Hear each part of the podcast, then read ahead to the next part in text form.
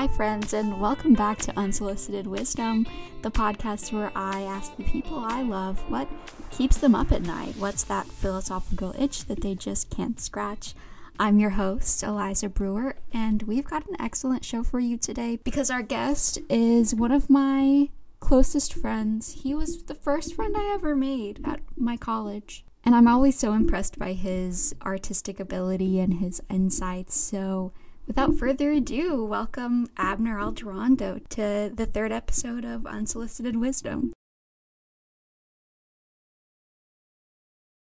That's able to choose. Even that, like, rich white, rich white man in, in New York City, does he have freedom of the will? Where do you where do you stand right now? Do you think that we that anybody has free will? So like I'm kind of in the middle. So. I'm like, yeah, we can like make some choices that you know that can actually change our lives in some degree.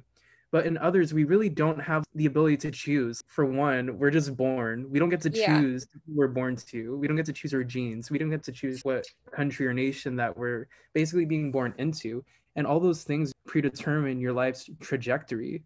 It's almost like someone or, or something has knocked over this uh, trail of dominoes and you just have no control over how those dominoes fall I'm gonna complicate this a little bit uh, and maybe freak you out, freak you out more by asking the question: Does that extend to every action? Because if you think about it, so so there are different ways of approaching determinism. There are determinists who are soft determinists who sort of believe, just like you said, they're kind of in the middle. They think that sure some things are determined, like like physical things the physical laws of nature are not things that you can affect or change. But like psychology maybe like so somebody's thought is not necessarily strictly determined. Like that's something that has a little bit of room for chaos. Hardline determinism determinists say no. There is nothing in the world that had that doesn't have a cause. So here's a really good quote from the Stanford Encyclopedia of Philosophy on causal determinism, which is what we're talking about. So suppose, as the thesis of causal determinism tells us, that everything that occurs is the inevitable result of the laws of nature and the state of the world in the distant past. If this is the case, then everything human agents do flows from the laws of nature and the way the world was in the distant past. But if what we do is simply the consequence of the laws of nature and the state of the world in the distant past, then we cannot do anything other than what we ultimately do, nor are we in any meaningful sense the ultimate causal source of our actions, since they have their causal origins in the laws of nature and the state of the world long ago. Determinism, therefore, seems to prevent human agents from having the freedom to do otherwise and it also seems to prevent them from being the sources of their actions. If either of these is true, then it is doubtful that human agents are free or responsible for their actions in any meaningful sense. Pretty freaky, right? Does that make sense to you? Yes, more or less it does. More or less. Yeah. So I guess like the cliff notes of that is so let's say, just for argument's sake, that when Eliza was five, she stole her sister's Barbie. Now, of course, Eliza would never do something like that. But let's say she did. Okay. You might want to hold her morally responsible for that action. In fact, my parents probably would have. But the question is could she have done anything else? Right. And that seems to be a really important element for a lot of philosophers in figuring out like, did, so, did someone really have free will? Did they really choose to do this thing? If they did choose to do this thing, then it follows that they could have done something else. If we live in a deterministic world, basically a world in which you know you you sort of simplify things down to okay well the laws of nature and the shit that happened in the past that all sort of fixes in a way what can happen in the future right because you have a cause and then there's an effect and then that effect has a has another effect right and so mm-hmm. if you follow this chain all the way back to its origins, who's responsible for that? No one is. It's just the this momentum, this these dominoes that the creation of, of the universe just sort of started pushing over at one point, and here we are today. maybe choosing our actions and but most likely if you're a determinist not do, do you think that that has any any stock in our real lives do you do you believe that or do you think that there's some room for for freedom so from what i'm understanding if we're talking about determinism then we're assuming that there is no other option. The option that has been done is the only thing that could have been possible. Right. If we're taking up free will then there are other options that we could have done in mm-hmm. that moment. Like like you could have chosen to like take like her hairbrush instead of like her barbie or something. Yeah. I i mean naturally i would say like yes like just knowing that there are other options seems important. You're you're right in intuiting that it seems important because because a lot of philosophers do too. But not another thing to think about is that not all philosophers believe that the ability to do otherwise is the basis for responsibility and free will mm-hmm. right?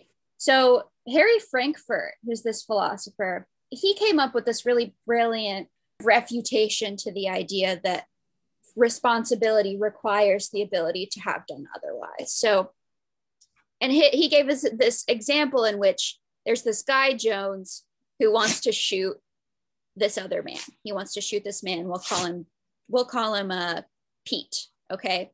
So Jones wants to shoot Pete. There's another guy named Larry.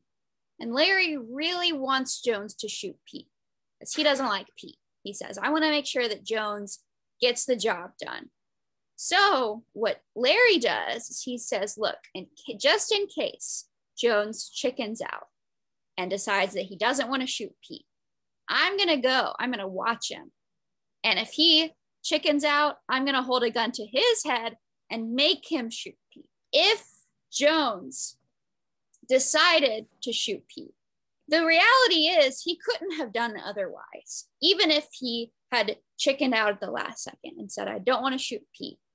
He couldn't have done otherwise because here comes Larry saying, You got to, you got to shoot Pete.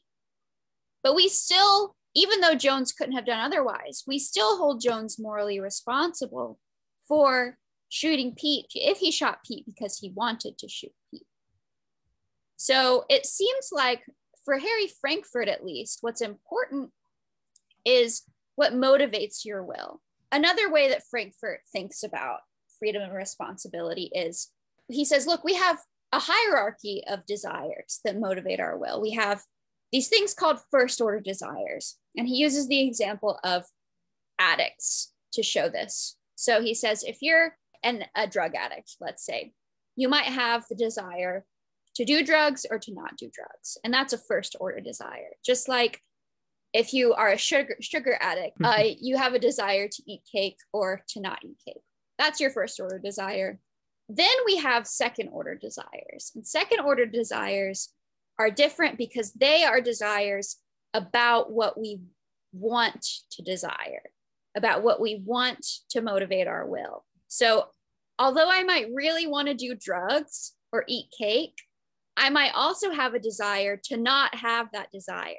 Like I might have the desire to not want to do drugs, right? Or to not have that motivate my will.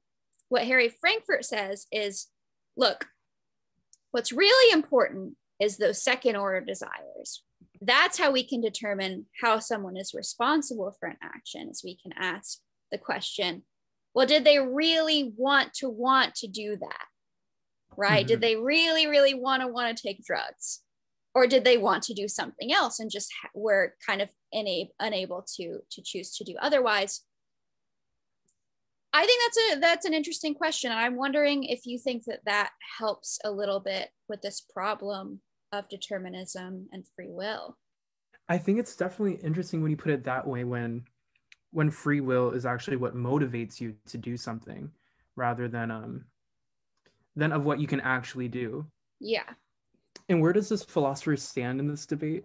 No, this is a really good question, actually. So there are really two types of determinists when you're talking about free will specifically.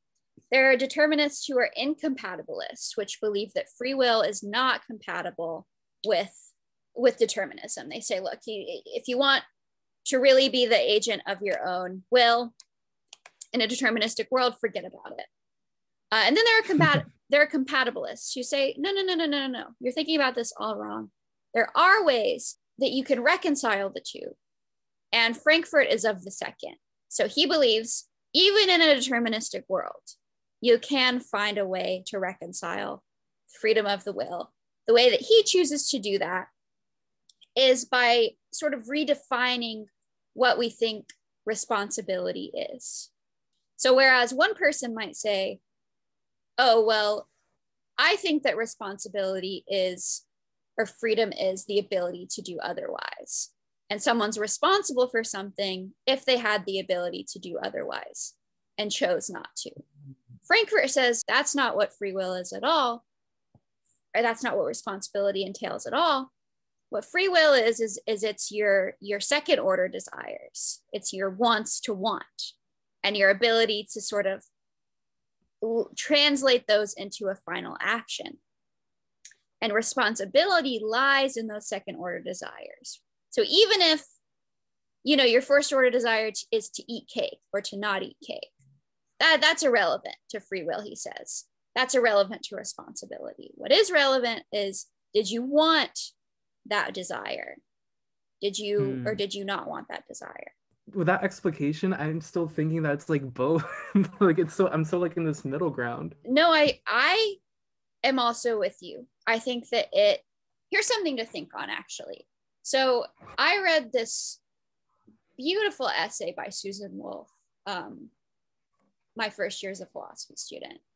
And in it, she, she says, look, I'm going to address really quickly the problem of determinism and free will. So you guys can stop fighting about it. I'm going to put it to rest, which anytime anyone says that, take them with a grain of salt. But yeah. in this case, I think her argument was really beautiful. She says, look, if you really, really, really want free will in the sense that you are the origin of all your actions, forget about it. You, in order for that to happen, you would have to create yourself. You would have to be the origin of yourself. Mm-hmm. And that's just a logical impossibility because in order to create yourself, you would have had to already existed. So that's just like, she's like, look, what you're asking me to do, hardline determinists or incompatibilist determinists, is to pull a unicorn out of my pocket. And I just can't do that. She's like, wanting wanting freedom of the will in the way that you want it is like wanting to be a married bachelor. That's just something that doesn't make sense to want. So stop thinking about it, stop worrying about it, and instead sort of reframe the way that you're thinking about freedom and responsibility. I'm wondering if that has any traction in your mind. Now that you put it that way, I'm like, now how should I think about this like debate really? So Susan Wolf is arguing that this debate shouldn't even be happening because first of all like what you guys are like trying to posit isn't even possible in the first place in a sense yeah oh, essentially what she's saying is if you want free will in a mm-hmm. really deep sense if you want to be able to be the author of all of your own actions that's dumb. Like that's just a dumb thing to want. So quit wanting that. So her prescription is look maybe it's true that physical determination it isn't something that we can we have any power over right? In the sense that the earth revolves around the sun at a certain angle in a certain way. That's not something we have control over. Car runs on gasoline. That's not something that you or i have control over. But she says psychology is maybe more complicated than that. Psychology mm-hmm. is something that maybe has too many factors or or has some room for chaos and randomness that we just can't account for. So she argues that physical determination is consistent with the ability to do otherwise because the relevant ability is one that only requires the falsity of psychological determinism. I know that's kind of complicated, but in her mind, she's like, look, physical determinism and psychological determinism are two very different things. Now, determinists disagree about that. Neuroscientists are also fighting about this. The question mm-hmm. is Is there any room for randomness at all in this universe, whether that's psychologically, whether that's physically? And you might think, well, let's turn to physics to answer that question. Let's, why hasn't physics figured out whether or not there's any chance for just truly random action. And unfortunately, we just don't know enough about the nature of our universe to say whether or not that's true. Quantum physics is really exciting because it's giving us like new insights into how randomness might operate and how like co- two contradictory things can exist at one time. But it's still in its infancy. And, and the fact of the matter is, we just can't say whether or not we live in a deterministic universe. So, either way, I think it's worth asking this question if the universe truly is deterministic, in the sense that everything that is happening was always going to happen. Just given the laws of the universe, given the momentum that we're on, based off of how the Big Bang happened or whatever. Are we free? Is there any chance for freedom in that? I think that's still a problem, even in Susan Wolf's formulation of the split between psychological and physical. Because our psychology at its root is based off of physical laws, right? Like there are neurons in our brains that fire electricity, and that electricity follows specific natural laws. So I, I'm just curious, like, where are you right now? First of all, based on my studies, I can confidently say that humans make meaning out of the world and there are no set patterns in the world. So, in that instance, you can't really like, there's always going to be like randomness based off making meaning off of things, right? Right. So, on that end, I'm like, there is some free will in that regard because humans are literally constructing the world as they like as they navigate it. So in my in my mind that makes sense. But in but on the other hand i'm still like there's so like deterministic features in our world. Eliza you you didn't choose to like be to born where you're born. You didn't choose to have have brown hair you know? Yeah. You didn't choose any of that. I didn't choose any of that. And arguably you know you're talking about okay human beings affect the world around them. Like they kind of build their own realities. And as such, we sort of do have will, right? But you know, you're you're bringing into question, well, Eliza, you didn't choose your birth family. You didn't choose your country and you didn't choose how people chose to structure those things, right? And so I think a really beautiful thing about determinism is that it does, in a way, confirm the fact that we do have a certain kind of like effective agency. Like we are really able to affect the world around us. The question is are we deeply affected by the world around us such that the effects that we cause aren't really like like they don't really belong to us like when i decide that i want to go and volunteer at a soup kitchen. Is that a choice that belongs to me? Because if I think about it, my inclinations toward charity are partially my personality, which is something that I was born with, partially my family, my family, which taught me values that were consistent with, you know, if you have the opportunity to engage in charity work, you should. And partly opportunity you know i have the ability because of my job and and my free time to volunteer right? So i can think of nothing in my decision to volunteer at the soup kitchen tomorrow that originated within myself. And i think that's mm-hmm. the determinist problem when it comes to free will. And that's that's sort of my question i'm wondering what do you, do you think that that even matters though like in a real concrete sense. Because at the end of the day, like, yes, it might be true that my decision to eat a salad instead of a pizza tomorrow is not really my decision. But at the same time, I have to go to the cafeteria and choose. Like, I still have to make that decision. And I'm wondering on just on a practical level, what do you think about how we should be approaching our own like sense of, of freedom and, and responsibility? Yeah.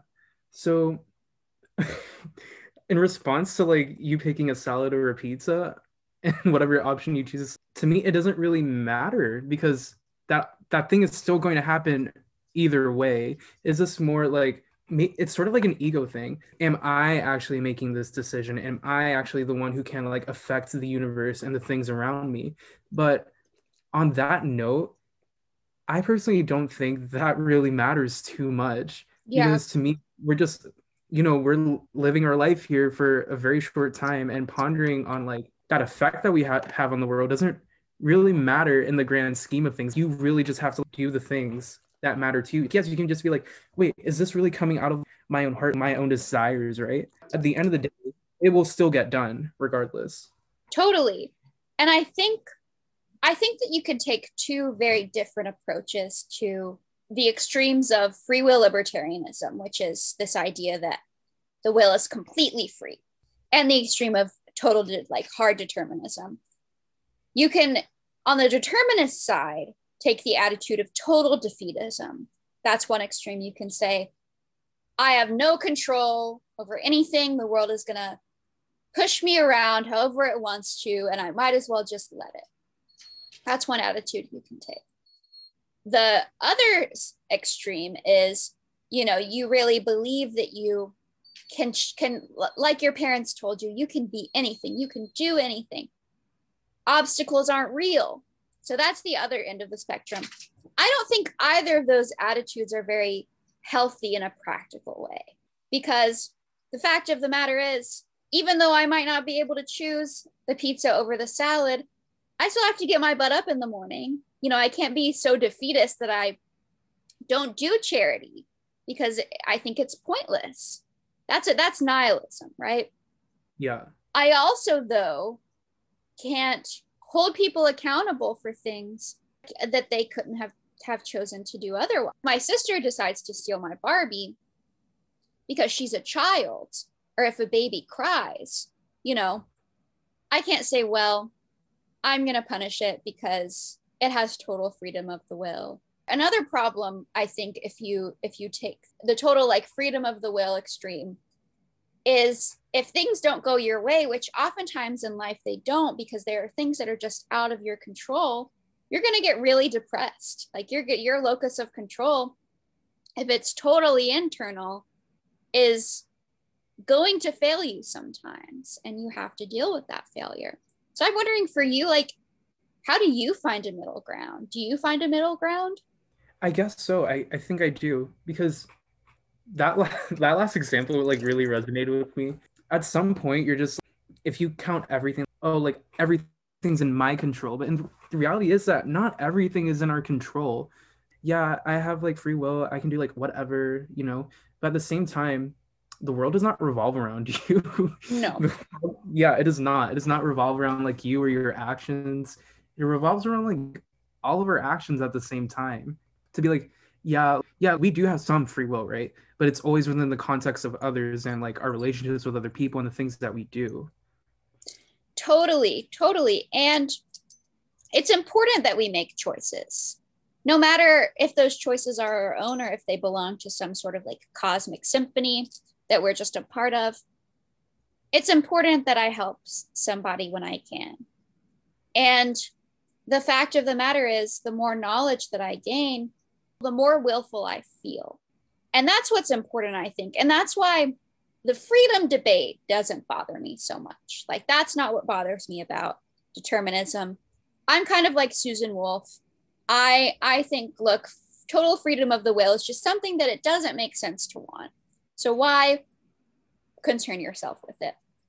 What does bother me, and what I'm wondering if you can maybe help me with, is the responsibility piece, right? Because, okay, let's say um, Jenny smokes marijuana. Okay, let's say she's out in the park, she's smoking marijuana, and a cop comes and arrests her, puts her in jail. They're like, we gotta, we gotta per- persecute you for breaking the law. She says, well, officer, I reasonably could not have done otherwise. We live in a deterministic world. There's no universe in which I did not smoke marijuana. And furthermore, she says, look, even if you don't want to be a hardline determinist, I'm going to tell you, my mom smokes marijuana, my dad smokes marijuana, I grew up in a neighborhood where everyone smokes marijuana. It was an inescapable reality that one day I was going to smoke marijuana too. In that case, it seems that Ginny did break the law. She did she did break a social contract. However, could she have done otherwise? And how do we hold her accountable for that? One response that someone might have to that is maybe you're right. Maybe no one chooses anything they do. Maybe nobody is truly responsible for their actions. But we have to live together, right? Like in a society, you and I have to be able to, you know, like back in the day when we were hunter gatherers or we were just beginning to do agriculture, I needed to be assured that you wouldn't steal my crops. I needed some assurance of that so that I felt comfortable enough to engage in this social contract with you. We still do that. We still need that sort of underlying structure of, of a contractual agreement. Look, you treat me this way, I treat you this way, you follow these rules, I follow these rules, and everything's Gucci. So, what someone might say in response to my challenge is look, it might be true that no one can choose what they need to do, but for the greater good, for the utility, our, our societal functioning, we just kind of have to make some sacrifices. We have to put some people in jail. We have to we have to make it so that we can cohabitate. And so you might say, yeah, no, that makes sense. It's really sad that some people might have to go to jail even if they aren't responsible for their actions. But it's but we also really want protection and security in, in our social arrangements. That's something that we as humans really value. The problem that I see comes into play when you consider another thing that human beings really value, which is a sort of personal security from persecution, right? Like, I want to be free to be the kind of thing that I am without being punished for being that thing. So, if I'm a black man, I want to be able to be a black man without being punished for being a black man. Just something that, as we see popping up over and over and over again, if you can consider people who aren't responsible for their actions being locked up as a non consensual martyrship for the greater good. Black people are an ultimate expression of that. And I'm thinking, you know, I'm a, I'm a queer woman, and there have definitely been points in time in which queerness was made illegal for the greater social good, right? The idea behind that was we need to have, we need to make babies, we need to make sure that people are you know maintaining this this really important like marital balance this family balance that was the idea it was for the greater good that doesn't mean i still don't value my personal security. And the problem is there's no way for me to assure that i wasn't born a black man. There's no way for me to assure that i wasn't born a gay woman. Therefore i really have no security in that sense. So it seems like we value these two very incompatible things. We value social security, but we also value a sense of personal freedom to be able to like be the kinds of things that we are. How do you reconcile those two in justice? You just dropped like a huge bomb. I know, I know. This is what I this is what I think about all the time. Like this is my itch. Um oh boy. I don't expect you to answer it, but I'm curious what you think. I mean, my initial reaction is that, you know, this very utilitarian analysis of this is for the greater good. Like, this is why we ha- have this specific social contract. But at the same time, these social contracts are the result of like, you know, white supremacy or like things of that nature, right? In which we are constructing a social contract upon other people, right? Yeah, now I'm kind of losing like string there because I'm just like, well, at some point there had to be some choice because if you bring in the analysis of determinism, people chose it was predetermined for those power imbalances to be put in the same in that in the first place. And that's another thing that sort of comes into play when you're asking questions about justice and determinism is okay, sure, maybe it's not fair that we we put people away, but society couldn't have played out any other way, such that we don't have these rules. This is just the way that it is. But in asking the question, is this the way it should be? I think it's important to raise challenges and to ask like okay so you've read the handmaid's tale right? Yes. I think the handmaid's tale is a really good example of this tension that we see between social necessity and social utility and personal freedom because i don't know if, if my listeners have read the handmaid's tale so just to give you quick cliff notes this this takes place in a universe in which something has happened such that women are having babies at half the rate that they used to. And birth rate is declining. The environment is shot to shit. So, the, so these are just the conditions of the world. This is just how things are going. In response to that a certain sect in america decides we're going to be hyper religious in order to bring back some semblance of of structure and order so that things can get better in the future. And one way they go about doing that is by abducting women who are fertile and forcing them to conceive with like high powered men. And that seems to us like a, a really unacceptable situation. That is a real serious violation of someone's personal freedoms. But the justification is that it's a social utility. We need to be having more babies. We need to be returning to a structure such that we don't damage ourselves and our environments. And I think that we utilize that reasoning so often, sometimes in less serious circumstances, but sometimes historically and equally as serious circumstances. And I'm wondering if you see those parallels and what you think.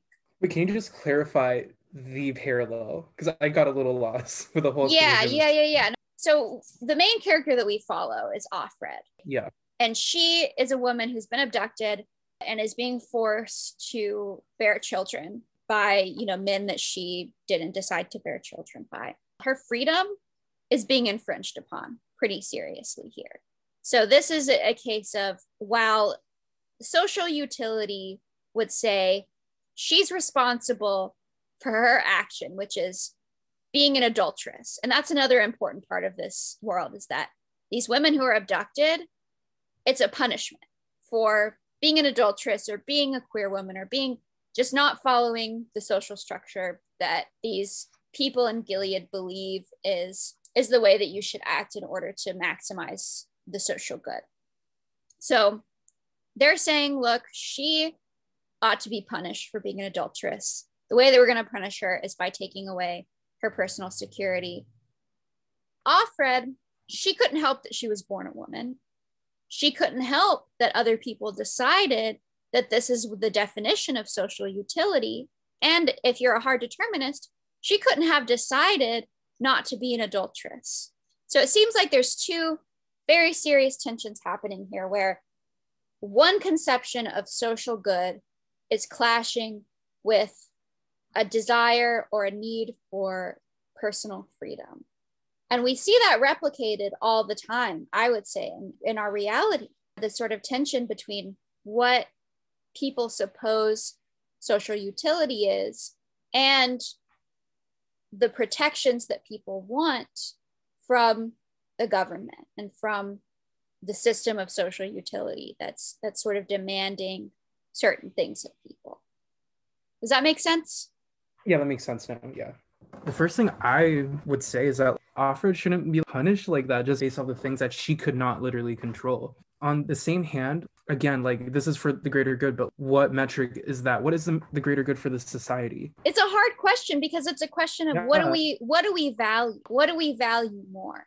And i don't think that's a question that you can answer definitively which is even more frustrating right yeah what do you value more do you think you know i will be selfish i prioritize my freedom I think that you wouldn't be alone in that. And I don't think that it's a bad thing to to want personal freedom because that sets a precedent for other people to be able to, to, to defend themselves. Social structures and the, the the idea of social good is not an objective fact.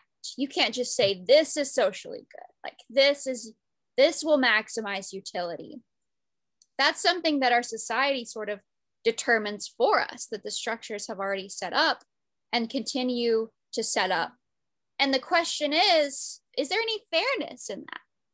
And if justice to you has something to do with fairness, if Congress decides that smoking marijuana is bad for society, that's just something that you should not do. Since there's no objective fact saying, yes, smoking marijuana is bad for society. Like you can't point to some sort of metaphysical truth that, yeah, it's a bad thing.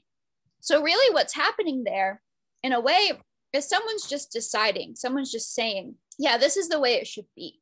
This is the standard for accountability that we're setting. My intuition is it doesn't seem fair that someone just gets to decide whether or not I'm accountable for something that I didn't decide to do. So I think a problem with that is that usually when someone makes the rules, that's the rules for a while until the rules gets changed, but very, you know, it's like a little change to it. In reality, what we consider the social good should be considered like a conversation amongst people. Yeah, this is what we consider what social good is what we consider what justice will be. Justice today, in my opinion, it's not going to be the same as justice 10 years ago or even 10 years from now. Maybe 50 years from now, when a lot of the world is underwater, justice then will not be the same justice that we ha- have today. If we were to use the same conceptions of justice that we have today with environmental, you know, disaster, it, it will just not make sense. It will probably one sound outdated two will not actually hold anyone like accountable and three most importantly it will not repair the livelihoods of people who have been affected by that disaster. Yeah. I think one interesting example that harry frankfurt really pioneered is is the example of the addict because that's something that we do often is we imprison addicts. And one theory is that look those people are morally responsible. They should be held accountable for their actions. Another theory is they're under the throes of a serious disease, addiction. And that's something that doesn't need to be punished. That's something that needs to be treated. So yes. that's one contemporary debate I think that you could sort of point to in this discussion. I think you brought up something really interesting, which is you're sort of saying, look, maybe there will never be such a thing as like a truly fair system of justice.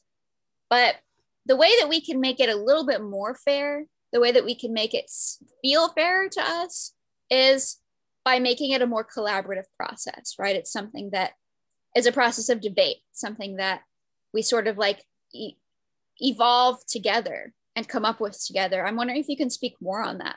Yeah, I can totally speak more on that because let's say we have some norms in our little friend group, right? Mm-hmm. Like on Fridays, we watch movies. Mm-hmm. But then let's say where it's like one year later, you know, things change a lot in a year. I get a new job. Mm-hmm. You're now working the same job, but I'm working a whole entirely new job with different hours.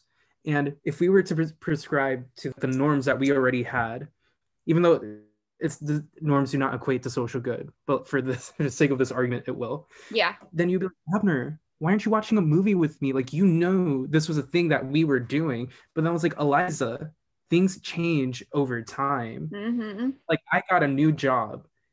Thus, the way that we do things must change. So, if you were to apply that to the sense of justice, 10 years from now, maybe we won't think things differently. There's just things that happen all the time. I can't really say what will happen or what will not happen.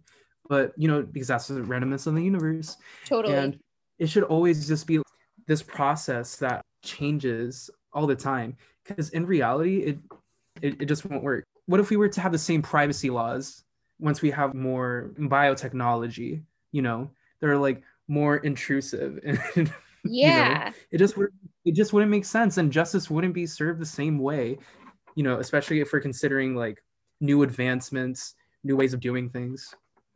Yeah. No i i think you've identified two really important points. The first is that, look, our definition of social good is really dependent upon the circumstances of the world around us. And in that way, it is pretty deterministic, which is an interesting thing that we don't really have to get into. But that's one way to we define social good is what are our circumstances right now? Another really cool thing you identified is that, so let's take the example of the movie night. If you had just come to me and said, Eliza, I'm not coming to movie night, and then just left, that would have felt really unfair to me. Like I just would have, I would have felt powerless. I would have felt like I had no say in what was going on. Whereas if you come to me and say, Eliza, I think that we should reschedule movie night because of these circumstances, and we had a conversation about it, that feels more willful to me, therefore, a little bit more fair to me.